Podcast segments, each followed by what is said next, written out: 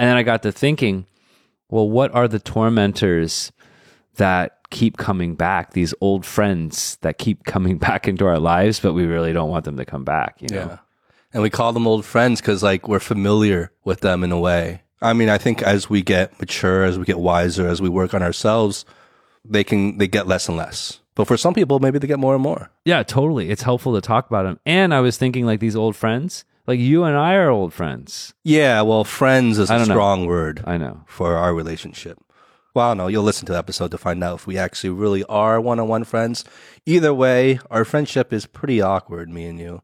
Despite how close we are, it's, it's, it's probably the most awkward friendship I have with anybody. Is and I, it? Yeah. And I would expect probably the same with you. Wow. I think you're just awkward with most people. But All right. Anyway, without further ado, here we go. I'm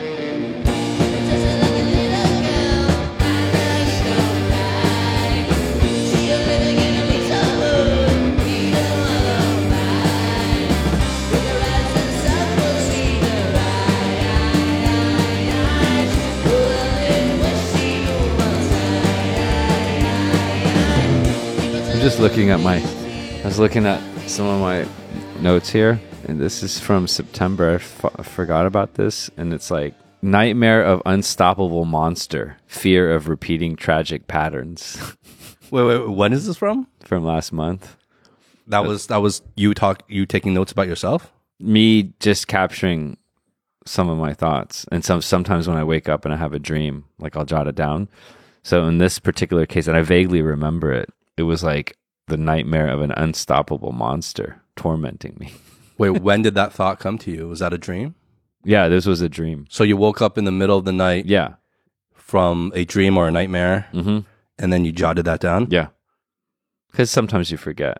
It was a nightmare, apparently, because I captured it and I vaguely remember. And I can't, it was because it was such an interesting and vivid image. Do you remember the dream? Well, it was just a monster chasing me. Really? yeah. What do you think that means? Do you believe in like dreams having meanings? Sort of. Yeah. Why not? What do you think that meant?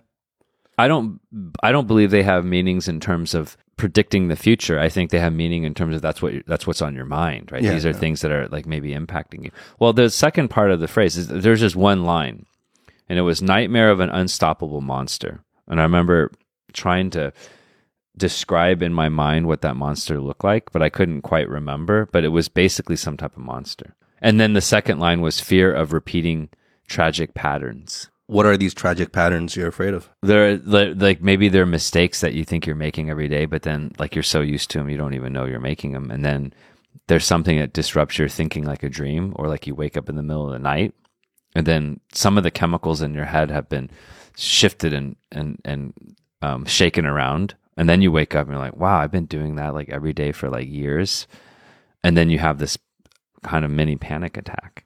So do you think that dream is almost like a moment of subconscious clarity? Could be. Or maybe it's not a clarity, it's like a subconscious um, warning. Mm. Because I have these from time to time. Then I wake up and then I'm like, oh, you know, you're not flawed, right? But in that moment, you're like, I have some serious character flaws. So I don't know. Some people tell me I shouldn't be so hard on myself. Then I have these dreams and I'm like, you know, eh, that monster might be me. It's like me chasing myself, Mm. you know? Yeah, like the real you. Yeah, the real you. The one you you've been never. the one you've been suppressing this whole time. Totally. Yeah.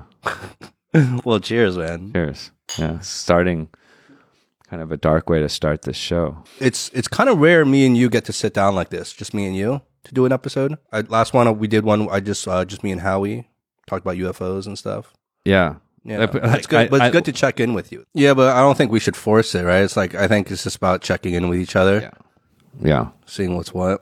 Yeah. Okay. Well, what's um? Do you want to go first, or do you want me to go first? Like, What do you mean?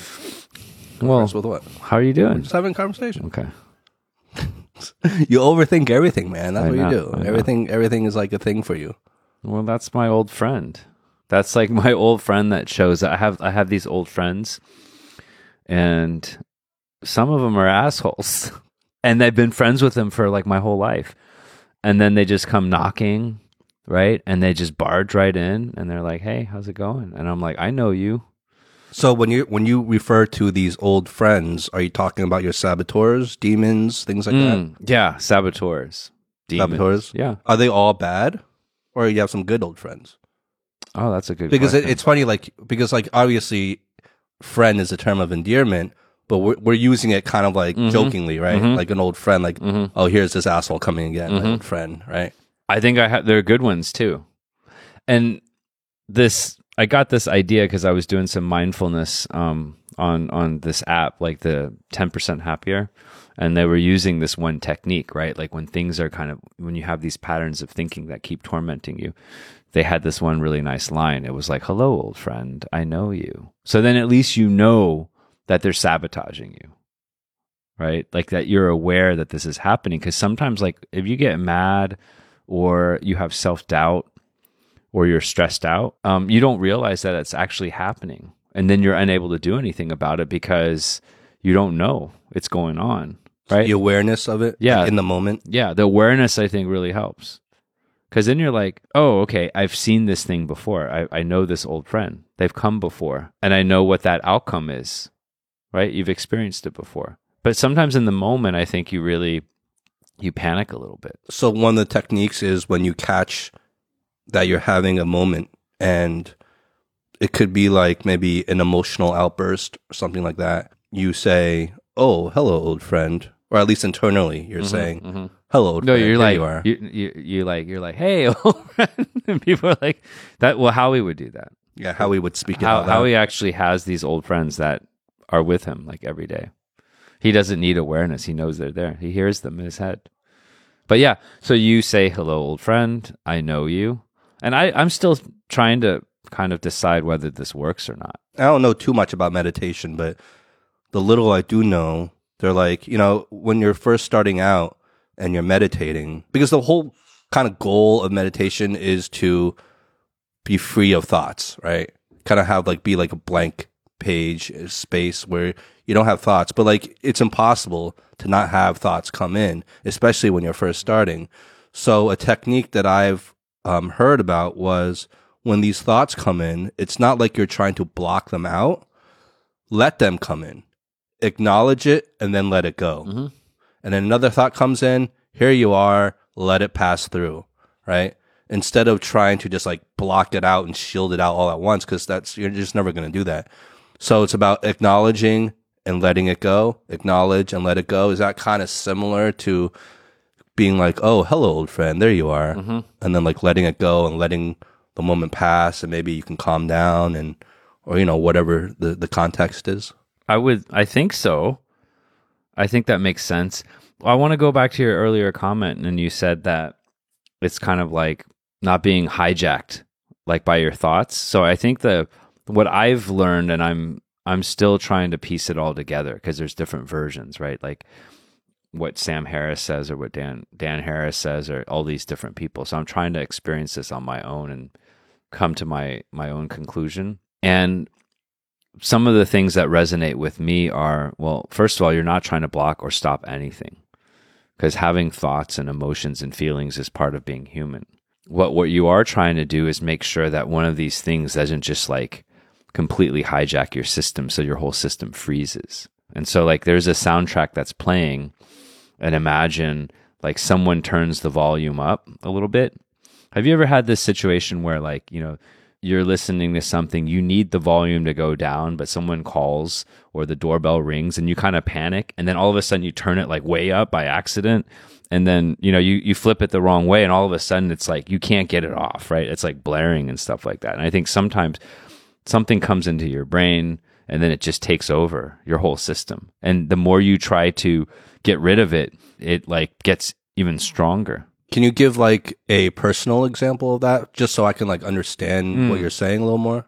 Because mm-hmm. I, I kind of get it on the surface, but I don't really truly understand. Like, what do you what do you mean by the volume and it going up? And you know, mm. like like I don't I don't really understand. Well, I the think like one one obvious one like is is doubt and like self doubt, and there's like lots of reasons that drive that. But have you ever been in a situation where you wanted to perform at a very high level, or you wanted to do something well, or there was certain expectations, and then like you make a little bit of a mistake, or as you're doing this, rather than just being in the flow of things, just being natural and being relaxed, you start thinking about it. And there's another, there's like, as you're doing something, there's another voice in your head that's like telling you that you're not doing a good job. Like it happens to me on the podcast all the time, especially in the beginning, Mm. right? Where you're just like, oh, is this interesting? And then you're just like, you've got all these other voices in your head that are going on. And then, of course, you're going to be distracted. And then it get louder and louder and louder.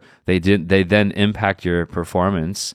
And then, And then it's a downward spiral. yeah, it's a downward spiral. That's why I think we perform at our best when we're relaxed and loose and not thinking about it. Because if you're thinking about what you're actually doing right now, then you are taking a lot of the mental energy and focus away from the task that you actually want to do well. Like it's like you're sabotaging yourself. Yeah. It's like if you were running, but then you like tied one foot behind your back. It's like, no, there's yeah. Or you can try to not think of it as a performance at all. right. Because the moment you frame it as, oh, this is a performance, then it's like, okay, lights, camera, action, go, right? And then you're like, uh, right? And then the expectations are super high. yeah. Because you're framing it like you've got to deliver something yeah. rather than you experiencing the joy and the curiosity and the discovery of that thing. Or, or in the context of the podcast, because you use that as an example, like in, instead of like we're performing, it's more like we're just having a conversation. hmm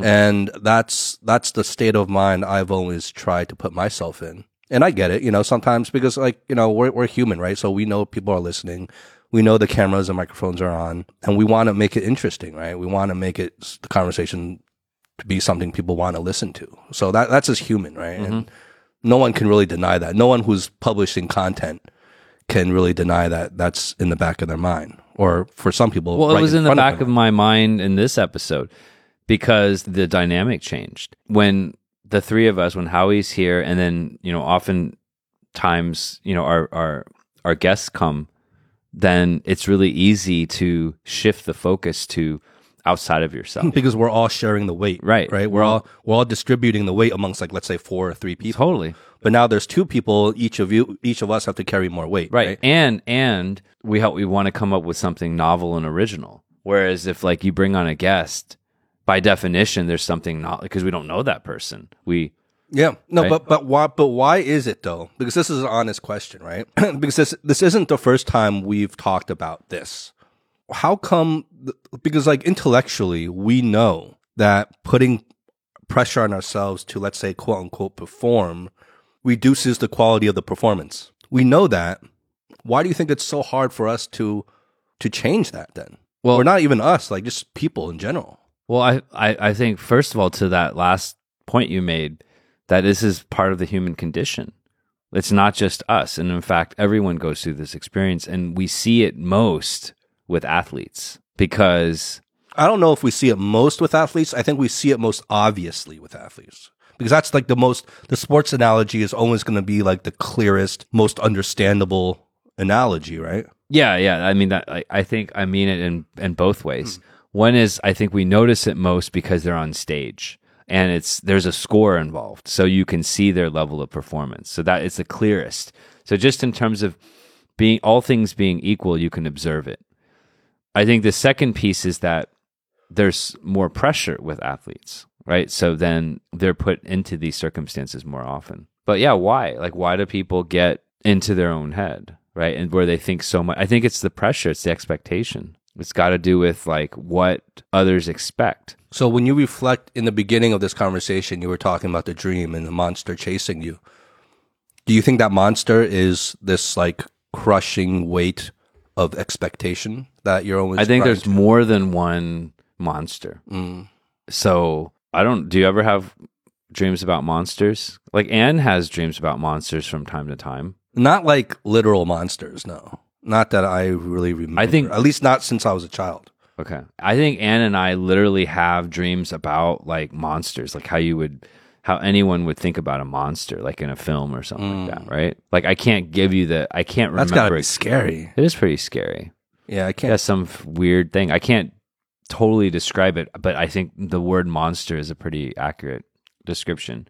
I think there are more than one monster. You know, stepping outside of that that manis- manifestation, like what are the thing? What are the monsters that torment you? Do you have monsters that torment you? Like what torments you? What old friends pop up from time to time? The way you're asking me these questions, just like you're like, oh, like we've talked about this before. How do you still have this fucking problem? like, what's wrong with you? No, I'm no, no, no. Like, you know, I, I was just, I don't know. Okay. If I came across that way, I'm sorry. no, I'm just joking. Yeah, yeah. But I, I was meaning it more in terms of the podcast, right? Like, yeah, man, I don't know. I haven't thought about it in a while, but of course, of course, I have things that torment me. I think if I'm really to reflect about it, I think I think it's two things that really torment me. One is similar to you, it's expectation, but it's more like expectation of like who I was supposed to be. And I feel like the the me now, the actual me is pretty far away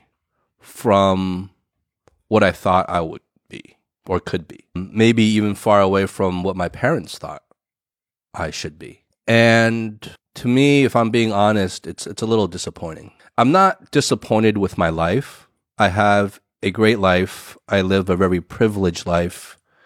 I have wonderful people in my life. But it's weird because it just feels like, oh, I wasn't I didn't think I'd be here. I didn't think I I didn't I didn't this wasn't the path, you know, this wasn't the plan. And I know that's kind of silly to say, but there's a little bit of disappointment in that for me. And then I think the second thing that torments me most is is time. As we get older, time seems to move faster and the people you care most about, some of them, their time left is getting shorter. And there's all sorts of implications with that, not just that they might not be in your life anymore, but it's like you feel like maybe there's all these unresolved things, unresolved thoughts and feelings that you have not communicated with them in some way or another. And that you struggle, even knowing that fact, you struggle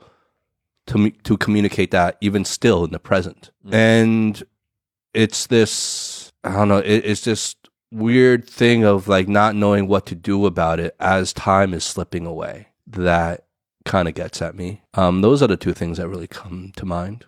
I don't know if you can really relate to that. I'm very curious about them. And I think that like I, I think I can relate to them both, right? Without knowing the specifics. Because what you're saying is quite I think it's universal. Yeah, yeah, Like I would think so. if you if you if, like and I, I I I appreciate the um the distinction, right? You're not saying that like you didn't live up to expectations or you know, I think you're saying something even more subtle than that. You're saying that like in many ways your life is great and to get to this point wasn't easy. And at the same time, like how it played out was different than what those things were. I'm curious like what like where did those expectations come from and why d- why are they so important to you? If I'm being honest, I don't know how important they are to me actually. Well, if they, if you said they torment you, Yeah, I, I they torment me. I think, and I'm I'm thinking about this in real time, right? So Yeah, I'm yeah. trying to process this. I think they torment me the most because of maybe how other people may see me or view the difference between me and the expectation, right? Mm. And and it's not just anybody. I think it's it's certain people that I really care about, and I think that's what gets at me. If I was in a vacuum all alone without, let's say, friends and family around me, I don't know. I don't think I'd be that tormented with who I am today. I think I'd be pretty. I wouldn't say proud. I, I I'd, be to a certain level content. Obviously, you're never going to be fully content. You always want to achieve Mm. better, Mm. but I wouldn't be so tormented about it. Mm. I think it's the expectations that maybe other people had for me and the feeling that maybe I let those people down. I think that's mo- what's really at the center of it. Mm. It's interesting because, like, I recently was reading a book um, around like how emotions impact certain states that you have, and there was a reference to the words guilt and shame, and those are both like terrible feelings. And the takeaway that I had at a very high level was that guilt is when you let you feel like you let people down, and then shame is like when you just think you're a bad person. So like shame's like even worse than guilt. And then when you mention this, right? I don't like the good thing I think the the silver lining is that you don't feel shame because in many ways I think you consider a, all the things that you've done and where you are in life. And I, I see so many positive things that you should be proud of, right? Use that word proud. Cause like I think a lot of us are proud of you for what the things that you're doing and the things that you continue to do. And it sounds it sounds like you're carrying a lot of guilt because that's exactly what letting people down is. Because you just said, right, like you're kind of more or less content, like things are pretty good. Like but it feels like by letting others down, that's really tormenting you. Yeah. I don't know. What I know. do you think? I, I kind of like that distinction between shame and guilt, right? Like, I think the idea of letting others down as guilt and kind of letting yourself down as shame, right? When you're shameful, you're like, oh, that's not who I am. You know, like, oh, I, you know, that's, you're disappointed in yourself, so you're ashamed. When you kind of let other people down, that's when you're guilty. Mm. Yeah. When you feel guilt. Well, when I and, and even when I hear the um the words guilt and shame, like shame just like makes me Ugh, right? ugh. Oh, it's like I'm like yeah. oh because like I'm ashamed of who I am. Like it's your, it's like your ident it's and it's also like your identity. Whereas guilt is not about your identity. Guilt's just about something you've done. Yeah, because I, I don't know, maybe other people feel different, but for me, I've never felt like guilt. I've never felt like self guilt. You know, like that. That's that feeling has never existed for me. It's it, it would be, it would be shame. I would never feel like guilty about something I did to myself, but I would feel very guilty about something maybe I did to someone else. Right. Mhm. So But wait, you've never felt so you felt guilt, but like not shame in general, or have you felt shame? no, no. Obviously, I felt both of those. Okay, okay. before. I'm saying I've never felt self guilt. Mm. In, in terms of I'm I've never done something to myself that I felt guilty. Mm. I would never classify it as guilt. Mm. Guilt can, can only comes when it's something I did to somebody else. Okay. Then I feel guilty. Okay. But if I did something to myself, I wouldn't feel guilty about it. I, I might feel ashamed about it, but I would never feel guilty about something. I, I think that lots of things probably more they more fall like when it's external, right? Like like what you're saying, the guilt. But I do feel like sometimes I feel guilty if like I've eaten something that's unhealthy or something, and I've done that to myself. no, but see, I, I, I, for me, that's shame. No, You know, no, I it's not shame. No, like, like I feel like if I if I binged at like after a hard night's drinking, you know, two o'clock in the morning on like chili cheese fries, right? Like like like I feel ashamed about that. Okay. I don't feel guilty about that. I want to draw a distinction. I think there's a distinction. I want to draw a distinction because I also think that there is you can have guilt of something you've done and you can have shame if that becomes like a pattern and then like you have an issue with your own identity. So for instance for me in general at this point in my life I eat relatively healthy. So I don't have any shame aspects because I generally keep it under control. But from time to time, even weekly, I'll have a, like a bad meal and I've trained myself to focus on my health. So at this point, I'll feel a little bit guilty. I don't feel any shame though. Okay, I, but I, I understand you're saying guilty, but is that guilt that you're describing about like let's say uh, binging or pigging out, right? What Yeah, you shouldn't have. This feeling of guilt you have towards yourself. Does that guilt feel the same as if you were to let's say do something bad to somebody else? I don't know, like you you you you betrayed somebody or or you you said something really mean to somebody in the moment that you regretted later saying, right? Like like Mm-hmm. is, is that is does that are those two equivalent No? No. Well, okay. let- So let me Not in terms of magnitude, Yeah. just in terms of the quality of the guilt. Yeah. You know what I'm saying? they might be different. Well, let me let me address that. Right, Your- I'll, I'll address your question. I think they're different. I can't like put a finger on how they're different, but I do want to put a difference on guilt and shame. So you can feel guilty about doing something to yourself. You can feel guilty about doing something to others. I think the the distinction is that shame is like then when you think that you're a bad person. So for instance, like okay, I ate all this shit, and it's like oh, it's because I'm a loser, right? And it's like because I have no self, I'm a really bad person. But I don't feel that way in in terms of some of these habits.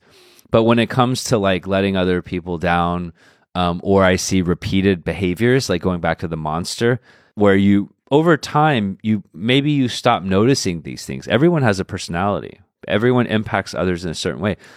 We all know people that impact others in maybe like a negative way where people will talk about that person behind their back. But that person's not like oftentimes aware of that because if they were aware of that, they probably go and fix it. So I have that, I guess, anxiety or fear is that I'm like doing something where where it's impacting people in a negative way, but I'm not even aware of it. right? And then I feel like that's a potential source of shame because that means like I'm like a bad person. Don't we all do that though? Of course. We all I have blind think- spots I think. that impact other I think. people. I think. I think. And then I think like it impacts different people differently, right? So like some people like are comfortable enough in their own skin and so it doesn't shatter their world or something. Like or they don't go around thinking about this every day. Right? And I would say by you know in in in, in large part I feel like I just function at a normal level, especially as I've just gained better understanding of myself and others and gained more life experience. But at the same time, like occasionally I'll wonder and be like, oh, is there something I'm really missing out on? And I think there's some guilt or shame or whatever you want to call it that's associated with that. Well, let me ask you an honest question. How much would you truly want to know, right? like what, what you're missing out on. You know what I'm saying? Yeah. Because it's one thing, like when you don't know, it's like that boogeyman, right? Because you don't know and you think it's out there. But then sometimes at the same time, you also don't want to know the real truth because that hurts too. Totally. Totally. And then everyone has different kind of levels or abilities to handle criticism and feedback Yeah. and, and the hard truth. Yeah. Right? And it always hurts, but some people are even more kind of like like sensitive to it, I Yeah. guess, right? Like honest question. I'm not I'm not saying I have something locked and loaded to like throw at you. I'm just saying like how much would you really want to know? Like if I were to right now and be like, okay, Aric, here are all the things I've never told you that I feel you do that really negatively affect our relationship or my or my feelings towards you. Like, what if I was do right now? Oh, Like, how oh, I much? see. How much? Like, on like in your heart of hearts, how much would you really want to know? And if you did, how well would you, Right. you think you can take it? Okay. Well, thanks for asking the question. Giving me opportunity to respond to this axe that you've been grinding, right? And this is like a perpetual theme of the show. I think deep down we all know that we love each other a, lo- a lot. Otherwise, we wouldn't put it put up with each other. But we like to like sha hu sang, right? It'd be like, oh, you actually, I think you're total fucking dick, right? But th- it's like, look, if I was that big of an asshole, would you still be? Would we still be doing a show together? It's like no, right? So you have to use your common sense. But that fear, that anxiety is is is ob- obviously there. I would say in general that I want to know. Um, I'm actually known in the work environment, and this is only really in the context of work, right? So I, I want to distinguish that. It's not like at work you sometimes separate like your personal and, and your work a little bit. But there is a you know, if you're a total asshole in your personal life, it might bleed into work. But Or just your personality bleeds, right, right, right. because you right, are who you are, Right, but it's not exactly the same thing. So there are elements of your personality that could impact your your work, you know, persona. And then there's a lot about just your performance and your competency and all that stuff, right? Like how well you do. And I would say in those regards, like I'm generally considered someone that um, is really open to feedback. I want to know because I want to get better, and I don't want to be surprised. I don't want to go through my life and then one day be like, "Oh, you totally suck." It's like, no, tell me where I'm not like meeting standards now, so I can work on it every day. So, and I think if you work on it every day, then you won't be surprised because no one wants to get their performance review like after a year and be like, "Oh, I thought I was awesome." when there's nothing you can do about it anymore. And there's two things, right? One is like you don't want the shock because no one wants to be negatively surprised. And then two is like you can actually work on these things. So I've, I don't know, I think I, I took a lot of things kind of as an identity or a fixed static thing earlier in my life because I think maybe the way I was raised was all about your identity. And then I think over time, as I've worked in different places and met a lot of smart and really helpful people, I realized that everyone's on a journey and growing.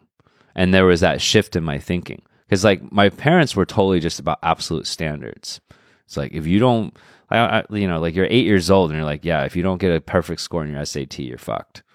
I'm like, uh, I'm like eight. You know, it's like if your PSAT you scored this shit, you're you're you're done. Your whole life you're done. Like that's very Asian, right? If you fail at any point, they project it into like your entire future. so they were using like scare tactics, right? I don't know if To, they like, scare you? I, I don't know if they were using scare tactics. I just think that's how like there was so much pressure and stress in terms of being an immigrant and and all that stuff that like that was just survival for them, right? There's no Well, do, do you, okay, and I, I think I already know the answer to this, but I'm going to ask it anyway. Do you think the reason why I said scare tactics is do you think they truly believed, okay, if you didn't score this, this you truly fucked?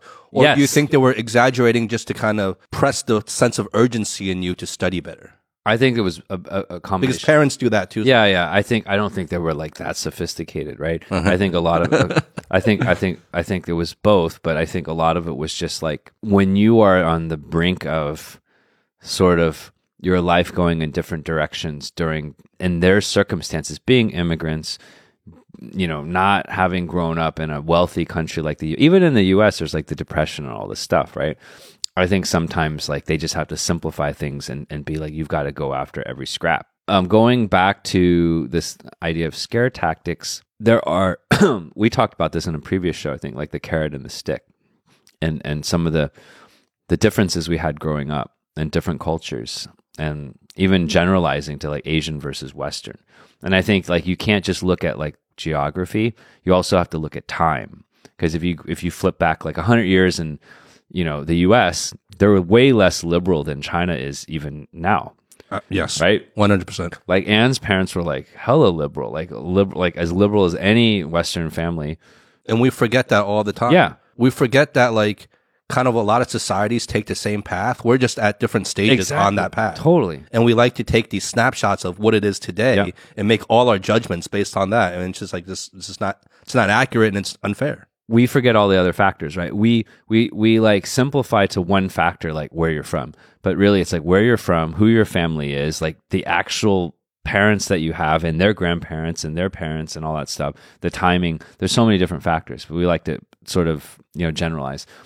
now I'm going to generalize, but I think like Asian parents from a certain era, they used if you want to call them scare tactics, but essentially what they said was like, here are a few different outcomes.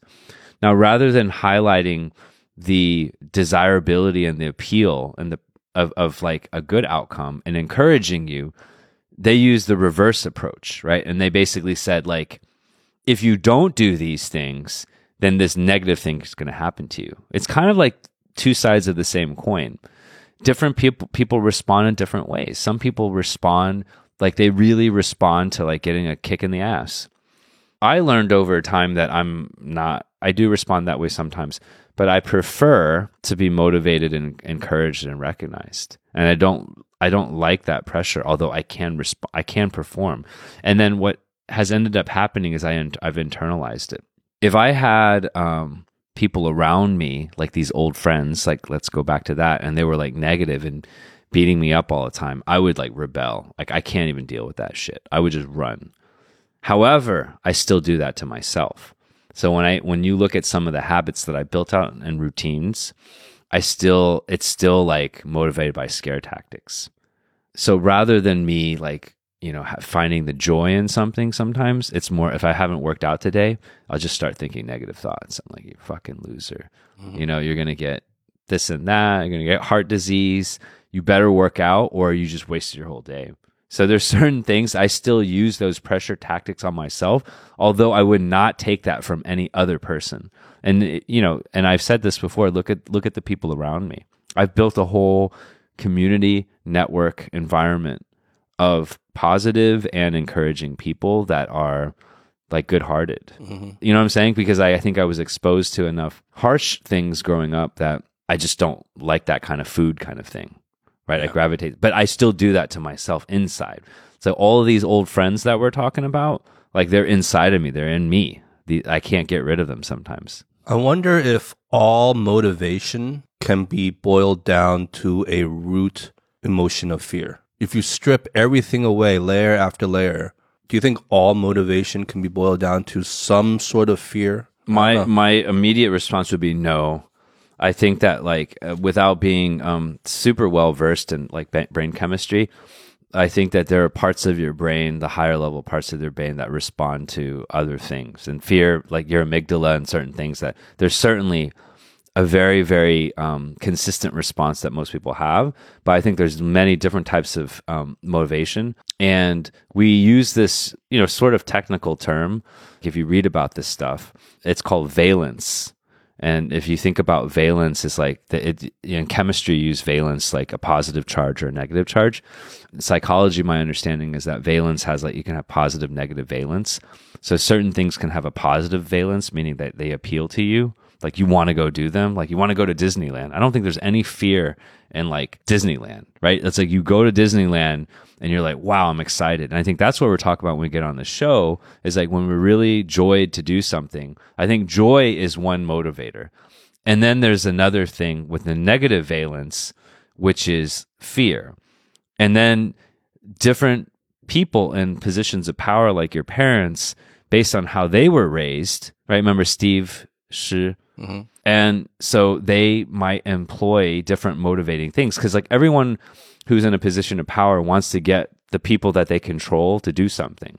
And it can be very positive intent. Like, my parents wanted the best for me. And I, I think overall they did, you know, I, I'm very grateful. At the same time, they use a, not, a lot of negative valence things. I don't like that shit. I don't want to do that. Yeah, maybe. I don't know. Like, like, uh, like, what about you and, um, you know, you're a kid, right? Well, what about like, what like, about- do you use scare tactics? Like, I mean, he's he just turned one. Yeah. what scare tactics? no, right some people, I don't know. There's there hasn't like he literally just turned one years old. He's only been alive for one I can year. imagine earth. Howie using scare What kind of scare tactics am I using? I don't know. He's scared. Who knows? No, but I just think like going back to the motivation thing. I think I think motivation is a very complex and layered emotion. If you were to really break, Is it down. an emotion? Well, not an emotion. I guess a feeling. I don't, know how you would describe. it. I think on the surface, some motivations can be look very simple and look very basic. I'm motivated to do well in my job. I'm motivated to lose weight. I'm motivated to exercise more. Whatever your motivation is, right? Wait, hold on, hold and on. there's different degrees. Well, I wanna, I wanna maybe, maybe put a finer point on it, right? So, like losing weight or these things, I think that's the outcome, and the actual motivation or the motivating factor, I think that's something. It, it, it's separate. Yeah, and I, I agree with like that. there's an outcome and then there's like the actual emotion or feeling or whatever it is. and that that's why I feel it's very it's com- it's more complicated than we think, and it's more layered than we Mm-hmm, think, right?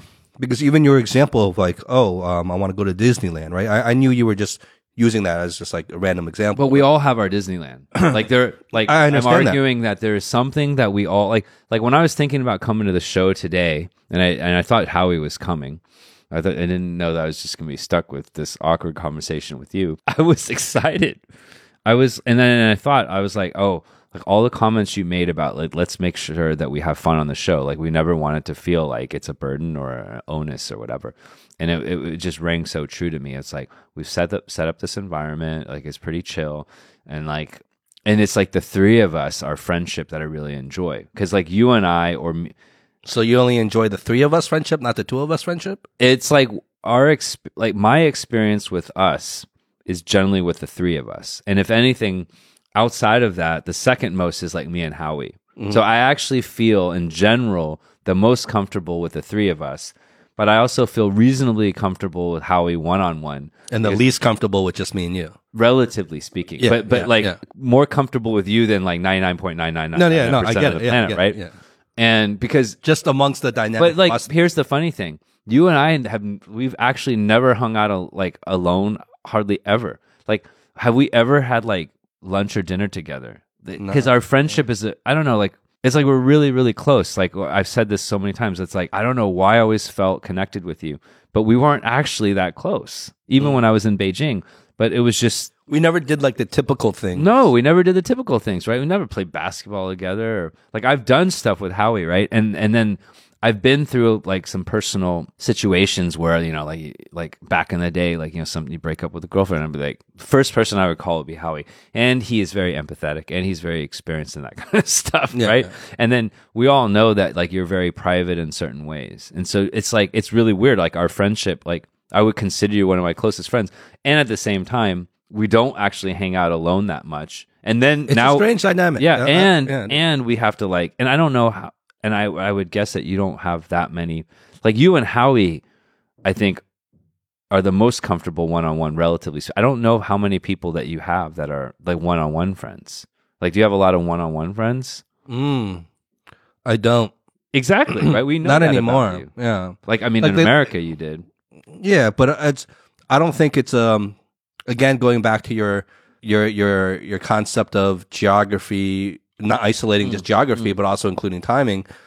I don't think it's a, an America or China issue. Mm-hmm, Um, I just think as we get older, or at least as I got older, I had less and less one-on-one friends, right? Mm-hmm. Um, That's a funny term too, right? The one-on-one friends. but it makes perfect sense, right? Yeah. It makes perfect sense, and I totally get what you're saying because, like, we can all say, "Oh yeah, I have a bunch of friends," but how many of them are truly one-on-one friends? yeah, one-on-one friends meaning like you spend one-on-one time together yeah, routinely, and it's like totally comfortable, and like you, you do it out of like Yeah. because you purely That's want like to be when the- you're at your most vulnerable. Like, think about it, right?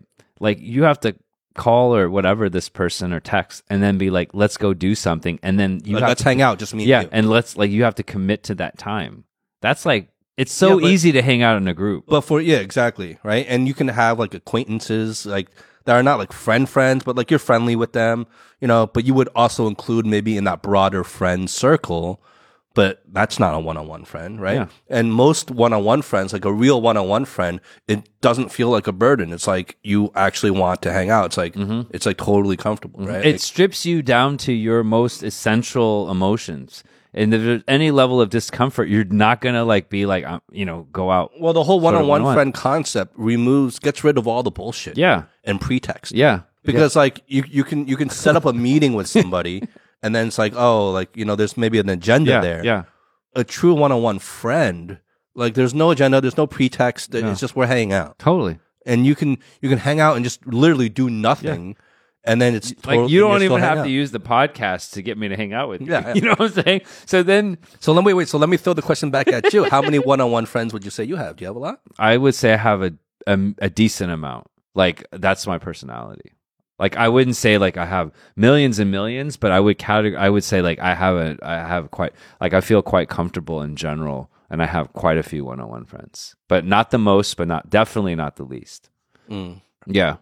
I mean, if I just had to throw out a random number, I would say like 10 or like, I mean, e- like for sure, I like at least 10, but Mm. I'd have to think about it.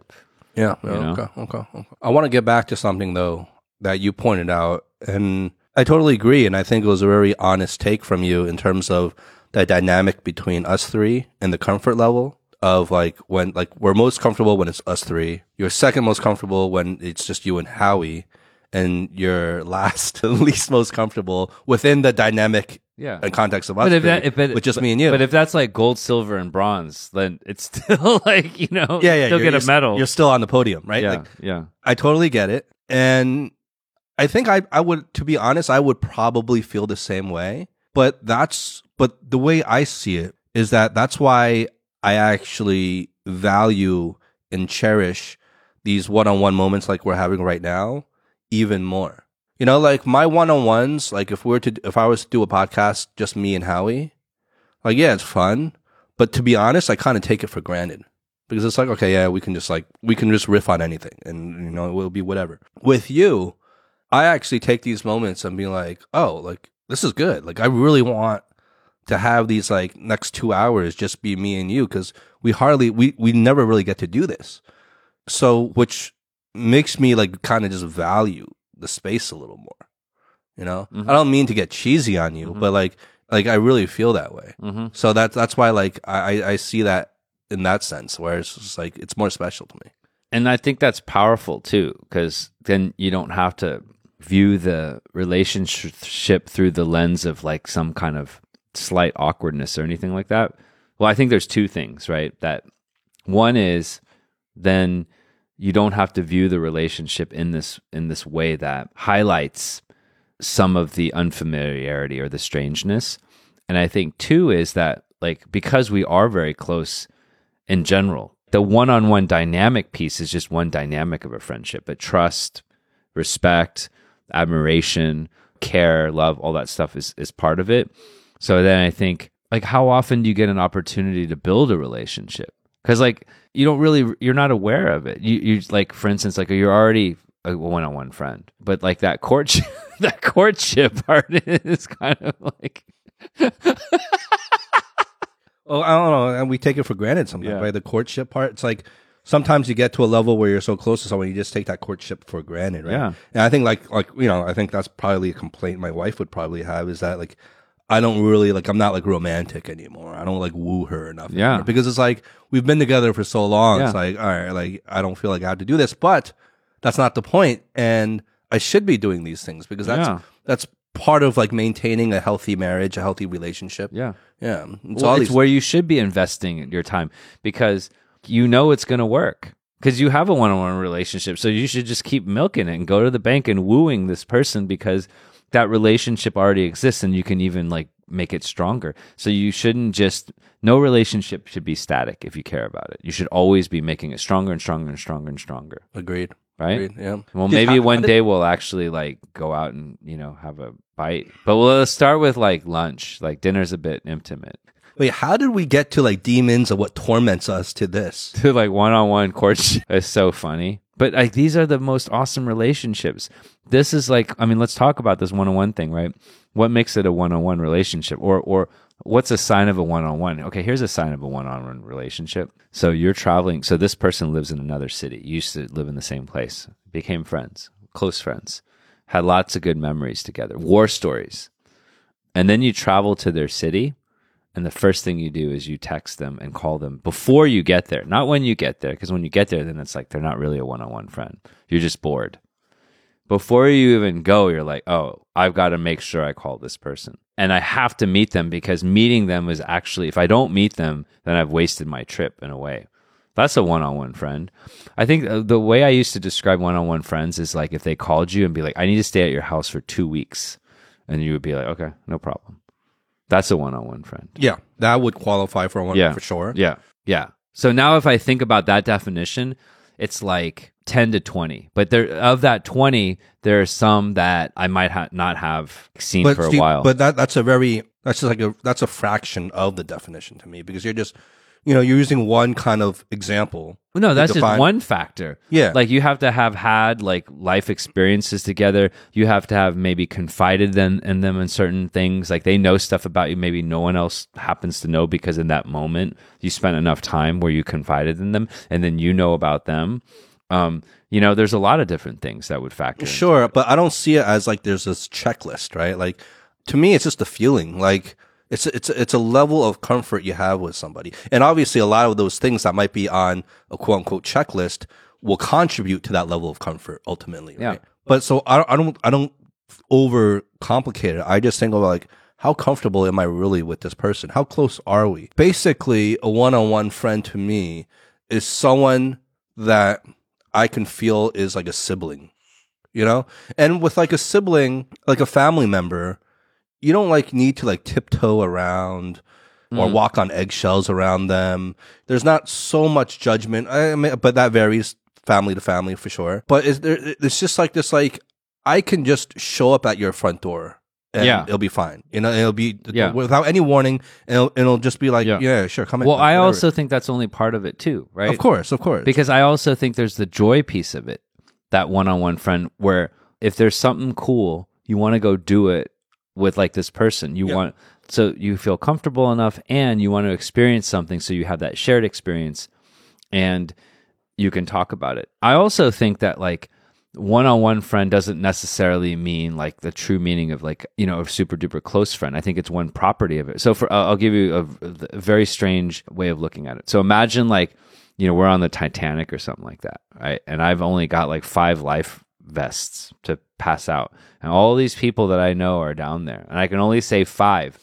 Like you would be fucking up there, even though we're not like one on one hangout all the time, friends. I wouldn't hold that against you. Like you'd be up on, you would be like really high up on my list. I, I would be the fifth person you gave the life vest to of the five life vests. Well, I don't know about that. I mean, I got a lot of one on one friends, but I'd be backup reserve. but even the one on one piece, right? But no, like you would be like super duper high up there because the, I think like other factors would factor into it, right? Like the trust that you have, the admiration, you know, the the the the spiritual connection, right? Like the fact that you feel comfortable hanging out with someone is a really good proxy for friendship. But sometimes like you just you feel comfortable hanging out with someone just I don't know for whatever reason the chemistry, but maybe you're not really that close.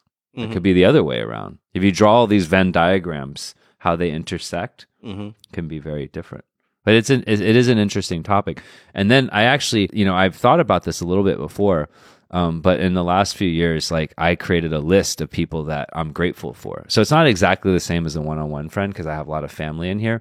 Um, but I, I do have a list in my journal of like people from family to current friends to work friends to childhood friends.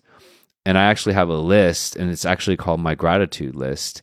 And I don't actually don't reference this as much as I should, but I think it's important that you write, jot down some names and then really make the effort to stay in touch because I think that's part of joy and and happiness and fulfillment in life mm. is like not to spend all your time working on something and trying to achieve something, but actually just looking at all the people in your life and checking in with them and building a relationship and spending time with them. Yeah. But I actually have a list now that I'm looking at it. I have a list. Yeah. How many names do you have on that list? Well, it's got family. It's got, it's, it's, you know, there's quite a few people in here. And I'm looking at some of them, I'm like, oh my God, I haven't talked to that person in a couple years, right? And then and then I see one name on here, like a, uh, like a girl that I knew since I was six years old. And to her credit, we grew up in the same neighborhood, same school. But last few years, she's reached out and she's gone and, and, and visited my parents, and she's on my list. And I'm like, I'm really grateful that you know this person I knew for so long is still sort of you know mm. like we were never really one on one friends, but I've known her the longest. Mm. And she recently like actually stopped by my parents' house. My mom was like my mom saw some stranger roll up, and luckily it was a girl, and she was just like, "I don't know you." She like shut all the doors. this girl's like, "Hi, I know your son," and my mom's like, "This is a this is like you know some yes scam, some scam, some religious cult." uh, anyway. Cheers, man. Yeah, cheers. No, I wanted to um because I've been holding this in since the beginning because we started off with asking each other like what torments us, right? And you asked me. I never got to ask you. Well, we didn't even unpack like your shit. Like the stuff that torments you is so strange. Yeah, but I mean, we, we need like multiple episodes. You need therapy. It's like, why do you like? Okay, I, will just be. I'm but I but I think you're trying to deflect. Deflect. I'm trying to use. I, I, I want to. I want. You know, sometimes it feels good to f- practice fundamental attribution error. Like it feels good. To, it's like, hey, I want to be judgmental. Yeah. I just want to judge you. It's like, well, why do you let other people dictate your life, dude? No, I, I mostly don't. That's why if I let other people dictate my life, I wouldn't be sitting here right now doing a podcast. No, I'm saying why do you let people like other people outside of kind of your your own self torment you then? And you don't? I think that well, I think there's a nuance. I don't think that I let others torment me as much anymore. Like, but then I've just internalized their torment, and then it's just like I just torment myself. You know what I'm saying? It's like, like so. If I think specifically, I don't know who you're referring to, right?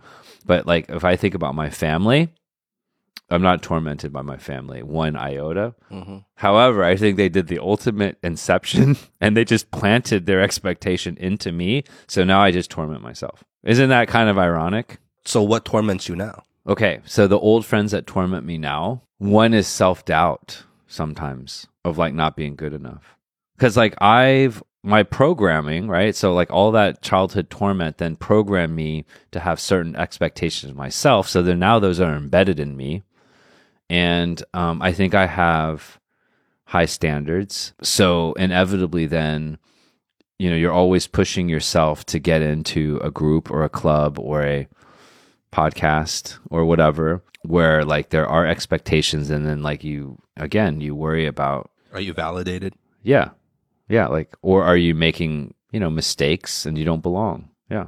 Mm. So, yeah, I think that like I think like yeah, sometimes what torments me maybe is like that feeling of do I really belong? Yeah. Is that why like you have this habit and we've talked about this before openly is like having to qualify a lot of things like mm-hmm. these qualifiers? Maybe it's connected because then you're connecting yourself with credibility and mm. things like that. Yeah. Uh, what else torments me? I think something that torments me after the fact is like this sometimes like hyper focus on myself. Like if I go out and I focus on others, I'll never regret it. Like I'll come back and be like, oh, that, that felt great. And it's only like in certain moments where I get so caught up in myself that later on I feel bad about it. And I'm like, you know, isn't is that kind of very self centered and kind of, you know, immature of me to do that? And is it because like you're aware of some sort of tendency you have maybe in the past to focus too much on yourself, mm-hmm. and so that's something you're actively trying to fight? Yeah, I mean, like all these you know voices, right? So yeah, I think that would torment me. And then time, yeah, for sure. Like just realizing that you don't have forever on earth. And I think like also just like there's a lot of things that people want and sometimes what torments people is like this tension between everything that you want and then all of the energy they have to put into things to get there. It's like sometimes you just want to chill, you just want to go after all these things, but that torments me too.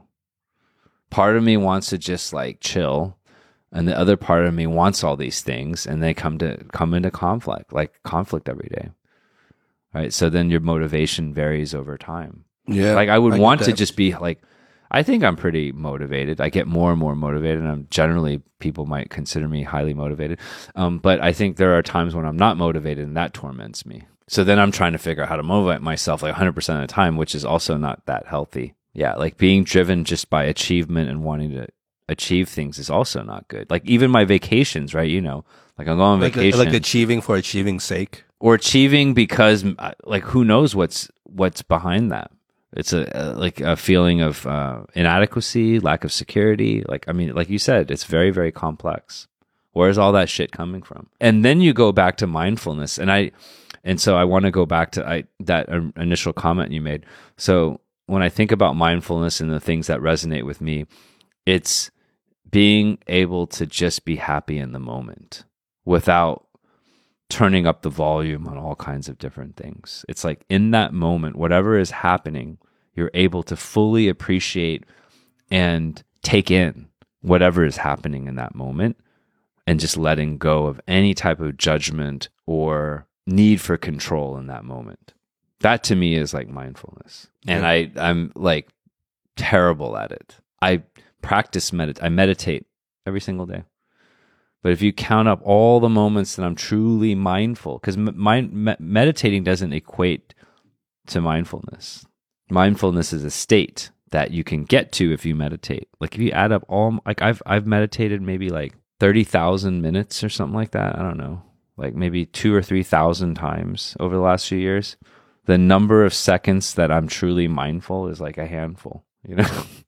Pathetic. Like I, I even track my mindfulness as like a KPI. How do you track mindfulness though? Um, well now like fucking like you know the whole thing of self tracking and like quantifying your results is like so common. There's millions of apps out there that connect to the health app on your phone. Like everything is connected. But that can track like when you're actually being mindful. no track your meditation, not when you're. Oh, yeah. yeah. Yeah. So how do you track when you're mindful? You know, like Oh, that's just the feeling. it's just feeling like, oh, I'm being mindful right now. Yeah, and you know it. Yeah. You know it because in that moment, Because that's the very definition feel- of being mindful. yeah, It's you feel if you yes. don't- if you don't know you're being mindful, then you're Yeah. not being mindful. right. Right. and if you don't feel it but it's like because it's a nice moment right i mean some people like you know they like i don't know sam harris will be like oh it's like freaking this and that right but i think when you are mindful you get close to that state i think you do experience a little bit of joy because i'm always rushing i think most people in modern society are just rushing you're just trying to get through everything it's like i'm always moving on to the next thing i'm never just doing things to be in the moment I think sometimes when we're on the podcast, I think we're actually mindful. Mhm. If I want to, if I have to think about when am I most mindful, it's two things. It's one when I'm running. Even when I'm running, I'm stressing out sometimes because I'm like, oh, this kind of hurts, or or I need to get to 40 minutes, right? Mhm. But I think maybe the podcast is the the medium in my life where I get to mindfulness the most. I'm, I'm certainly, I think, at my most mindful on the podcast as well. Yeah. Just being happy with like whatever you're that's happening in the moment without wanting to have a different moment. Yeah. Yeah. Right? Yeah. Yeah. Without thinking of the next moment. Yeah. right? Like, like, cause we're, we're in here. There's phones off, nowhere else to go. Yeah.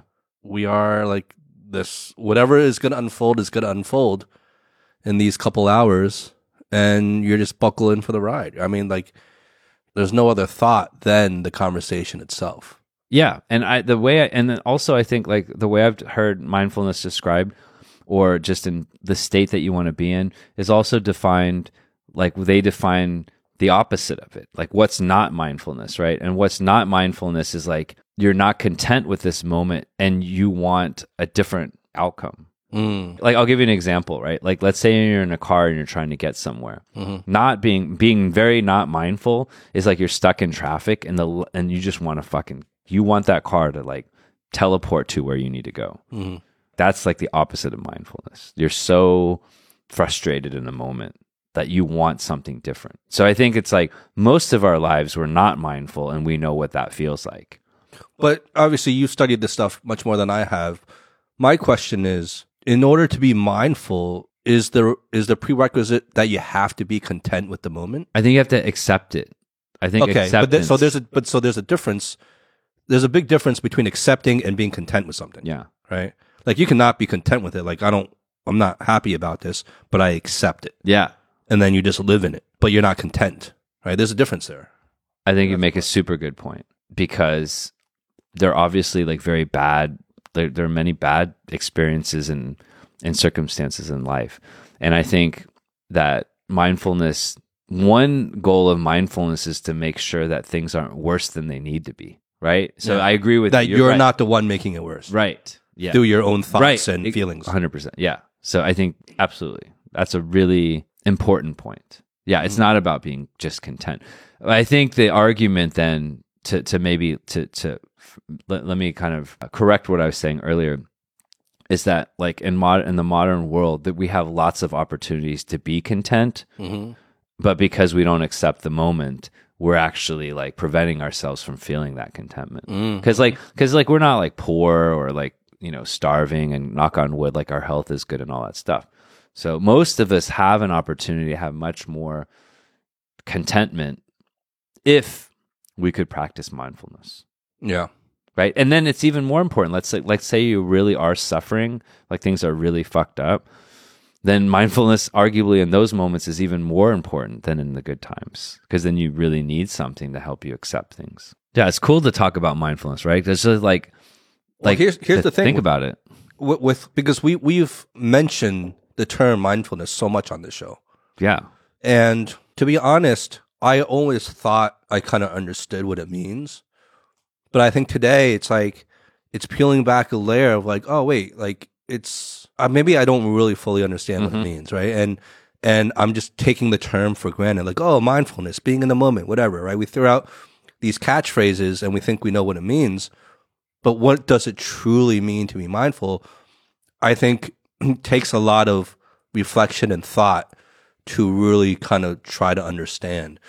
And as you were talking before, a great visual came to my mind in terms of, you know, the kind of difference between being content with something and accepting something. And it's like the idea like we're all going to go through turbulent times.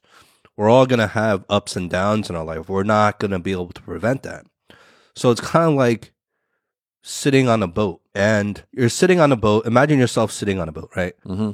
and the waters can be calm one moment they can be choppy the next moment you can be in like a hurricane the next moment. And there's literally nothing you can do about that because that's the ocean. You're not going to control what the ocean does and the weather and all that. So you can either sit on the boat and accept it or you can be like freaking out running around on the boat doing all these things that will have no effect on what the waves and the weather is doing but you're making your own experience a lot more, a lot worse. I, I, think maybe that is one way to kind of visualize it. I love it. I love it. I, I love it. There's a lot of significance to what you said. Um, one thing I want to highlight as as we're talking about this and gaining understanding, actually, there's two things. One is that you can talk about mindfulness and use the word mindfulness all you want without having any understanding of it. Yeah. Okay. And you can have never been exposed to the word mindfulness, but actually have experienced it. Yeah. If that makes sense. No, right? Like, sense. like, cause you, like everyone can be mindful without actually having like a formal introduction to what it is. But if you know what it is and you study it, it can help you like understand maybe some of the conditions to get to that point so you can create those conditions more easily. Right. So, okay, that's one. The second one, and I got this from Sam Harris and I'm kind of just interpreting or sharing kind of a perspective is that like a lot of those meditation apps i mean this is like everywhere. It's like freaking yoga right? Like everyone talks about mindfulness. And a lot of them talk about the benefits of mindfulness. And i think a lot of times it's also important to understand outside of like the benefits of like health because it gets positioned as like if you do this you get this benefit. But there's like a core intrinsic value of mindfulness as a state like independent of the health benefits independent of reducing stress and that's what sam harris calls out is that like this is a great state of being like it's like the the optimal state of being and then you get all these other benefits right The others are just kind of like additional perks you might get. Yeah. But it's not the core essence. It's not like the like like the core benefit is is the mindfulness itself. yes And all these other things that come along with it just happen to be nice kind of add-ons that, Yeah. that also come with. or a result of that, right? It's a causal thing. It's almost like mindfulness is just the core condition of being human. Like it's like stripping away everything, you know, Buddha under that tree, and then he just realizes that okay, there's shitloads of fucking suffering. Like a core part of human condition is suffering, and like there's mindfulness, right? It's just like getting the core essence of being like human, like stripping away everything. Now, I use three different apps. One is called Headspace, one is called 10% Happier, and one is called Waking Up. And so, like, I'm maybe like some people would know this, right? So I'm not trying to be technical for any, but um, Headspace is like a very popular app, and they use a lot of cartoons.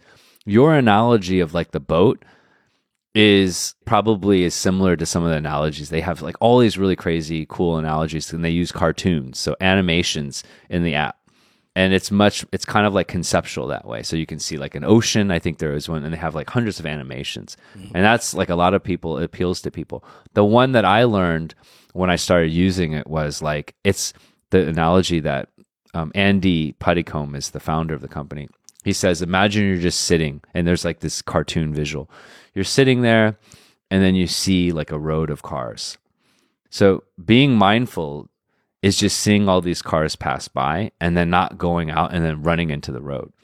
And then he says, but most of us, we see like one car and we just start chasing after it like a, you know, like a crazy person. And these cars are like thoughts. And he says, like, just step back. All these cars are like thoughts. They're going to come and go. And it's when we start chasing them that we like fuck ourselves up. Mm. So he has one certain approach to it. It's really interesting. Now, um, 10% happier is much like he gets lots of different meditation teachers. They talk about compassion and empathy, and a lot of it links to like work and life. So it becomes very personal. And then Sam Harris, like, you know, he takes like a very, uh, and sometimes a very neuroscientific way of like analyzing, okay, this is how the brain works. And so it's very interesting. Like everyone has different approaches. So I think going back to what you said, it's like you thought you m- might have understood this, but maybe you realize that your understanding isn't quite as deep as you thought. I think that's really profound. I think it's like this beginner's mind. Like we'll never really know what it is. We just got to keep keep searching. Yeah, and I think I think that applies to almost everything. And and this is something we we've talked about repeatedly as well. It's like we think we know, but we really don't. Not at least to the depth that we think we do, right? Yeah, it, it just goes back to that example, like when when I had Jamie Dixon on, right? And Mm. And he was basically saying that like all matter can be perceived somewhere on the like electromagnetic spectrum. And he asked me to guess on the show how much of the spectrum do we humans can we humans perceive? And I was like, "Oh yeah, very little, probably 20%." And he says it's actually 0.0035%. Mm-hmm. it just goes to show like how much we really all don't know, but we think we know. And therein lies, I think, going back to the human condition thing and kind of conflict and misunderstanding, not just with each other, not just about the world, but like really with ourselves. I think that is a big causal factor of a lot of the shit we go through is that we think we know and we don't bother to question it and we live our lives operating on that yet our understanding is very shallow you know I I love that thought, and it's been articulated in different forms, like over probably most of humankind. Yep.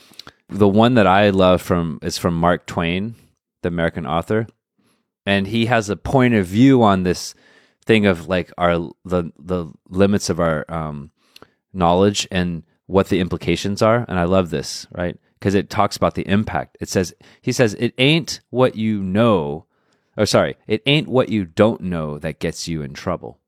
It's what you know for sure that just ain't so. Yes, I remember that quote. I love that quote. Yes. It's not the fact that you don't know shit because we don't know shit, right? Like that's part of the problem.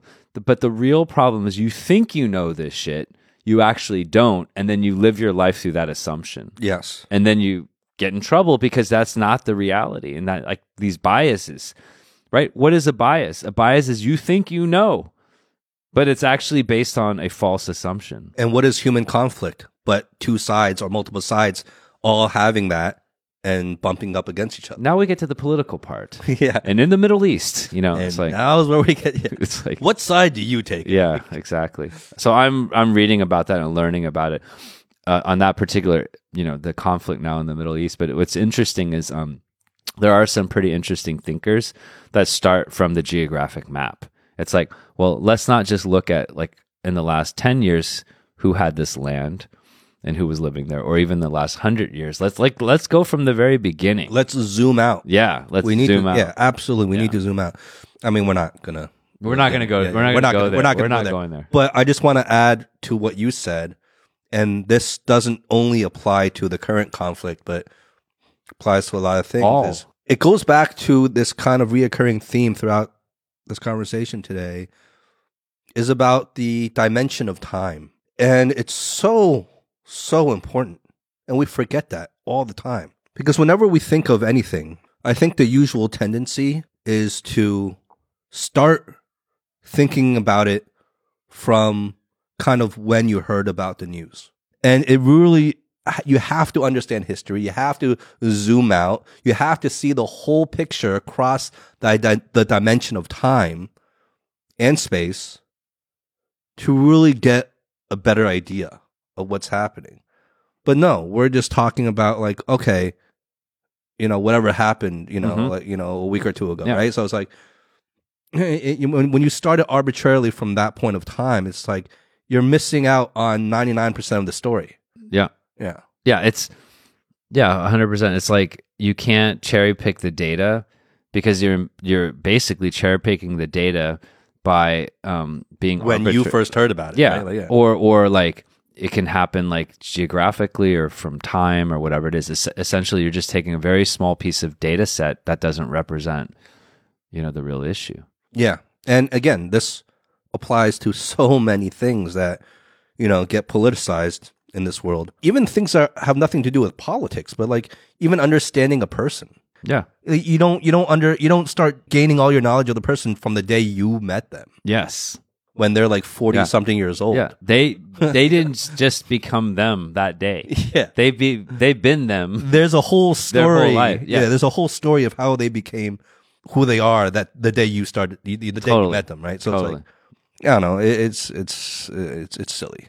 It's silly. But it, there's a reason for it too, right? Because okay, not to open up the can of worms, but you know, if we again, if we go back to like what we're optimized to recognize, we're opt, uh, you know, we're probably in some ways opt, optimized to recognize danger, and like it, like what happened uh, 40 years ago doesn't matter if like you're that human being in the savannah and there's like tigers everywhere Yeah. then you don't give a shit about like that tiger's been around for 20 years. The only thing that matters is the recency. Yes. And I think that might be the, one of the reasons why, as the world has changed, that we're still primed for recency when we should be looking at sort of the um, the bigger picture. That's but a really good point. but I, I want to recency bias, right? yeah, yeah. I want to just share one quote, whether or not it's helpful, and whether or not, like, actually, you might not give a shit in the context of what you're saying earlier, right? And some of your tormentors, because I I believe that you should live according to like what you want, not what others want. But if there are opportunities for you to be someone and work on things, I'll um, share with you a quote from George Eliot, the writer. It's this: It's never too late to become what you might have been. But I think what you might have been should come from you and not others. That's good. Mic drop. You're the king of mic drop. Oh, that was really good. I, I mean, I've always loved your quotes. You always had. Well, it's not had- mine. It's George Eliot. No, no, yeah, yeah, yeah. No, no, no. I, I don't mean your quotes, but I mean like the quotes that you say on this show from Yeah. other people, right? So, but I've always loved them because e- every one of them is always like, yeah, that sums it up perfectly. Hey, ChatGPT 4.0 is strong, man. It's strong. Yeah, pour me some more whiskey. Right. Ah. Let's just kill the bottle. Yeah. Okay.